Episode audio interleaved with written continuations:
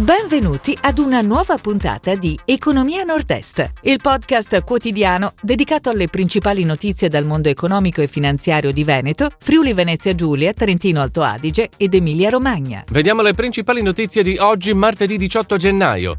Ardian acquista BioPharma Group per 1,1 miliardi. Fope, ricavi netti a 40,3 milioni nel 2021.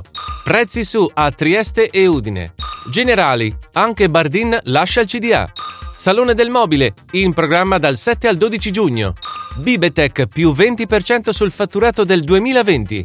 Piadina Romagnola IGP, tutelata anche in Canada.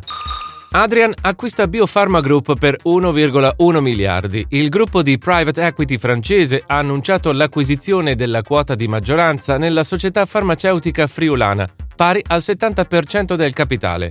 Il restante 30% resterà in mano alla famiglia fondatrice Scarpa. BioPharma ha un fatturato che si aggira sui 230 milioni.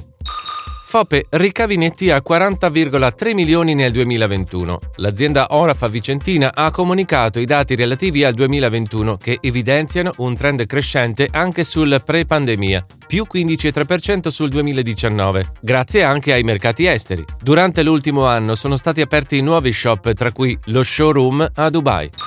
Generali, anche Bardin lascia il CDA. Dopo Francesco Gaetano Caltagirone, si è dimesso dal CDA di Generali anche Romolo Bardin. La D della Delfin di Leonardo del Vecchio ha motivato le proprie dimissioni, riferendosi alle modalità operative e ad alcune scelte del Consiglio.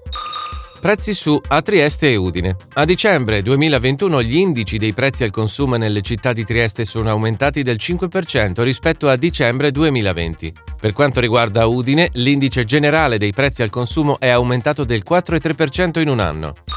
Salone del mobile, in programma dal 7 al 12 giugno.